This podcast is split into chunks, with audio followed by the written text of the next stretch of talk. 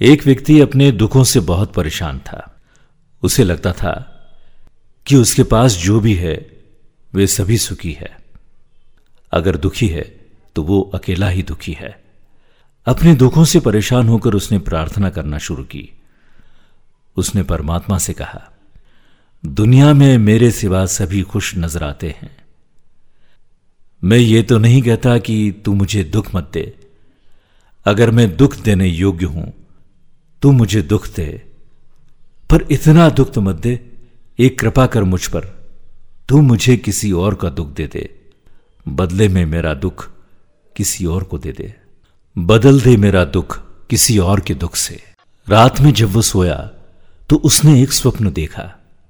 सपने में उसने देखा कि एक बहुत बड़ा कमरा है।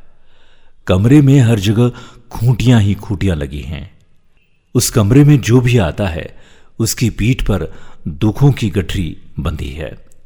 सभी आकर अपनी अपनी गठरी वहाँ किसी न किसी खूंटी पर टांग देते हैं और वहाँ बैठ जाते हैं। उसे उस कमरे में जो भी दिखा, वो उसका परिचित था।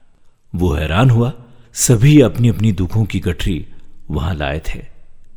थोड़ी देर में उसने पाया कि वो भी उस कमरे में अपने दुख की गठरी लेकर पहुँच गया है। थोड़ी देर में उसने पाया कि वो भी उस कमरे में अपने दुख की गठरी लेकर पहुँच गया है। उसने भी अपनी गठरी एक खूंटी पर टांग दी है। देखने में सभी गठरियाँ बराबर थीं। थोड़ी देर बाद अचानक उस कमरे में एक आवाज़ गूंजी। थोड़ी देर बाद अचानक उस कमरे में एक आवाज़ गूंजी। जिसे भी अपनी गठरी बदलनी है, वो बदल सकता है। चलो एक एक गठरी उठा लो। सभी गठरियाँ उठाने दौड़े। पर सभी ने अपनी अपनी गठरी ही उठाई। किसी ने भी दूसरे की गठरी को हाथ तक नहीं लगाया। उसने कईयों से पूछा कि ऐसा क्यों? सबने एक ही बात कही, हम अपने दुखों के तो आदि हैं, परिचित हैं। अब दूसरों के पचड़ में क्यों पड़े? उसी समय उस व्यक्ति की नींद टूट गई। उसने भगवान को धन्यवाद दिया और कहा कि तेरी बड़ी कृपा है प्रभु। मुझे मेरे ही दुखों की गठरी वापस मिल गई।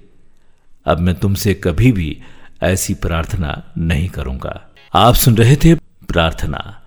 ये कार्यक्रम आपको कैसा लगता है, आप हमें ज़रूर लिखिएगा कमेंट्स बॉक्स में। और कुछ सुझाव हो तो वो भी लिखें। मिलते हैं। सुनते रहिए आरजे प्रभाकर मोरे के साथ। नमस्कार।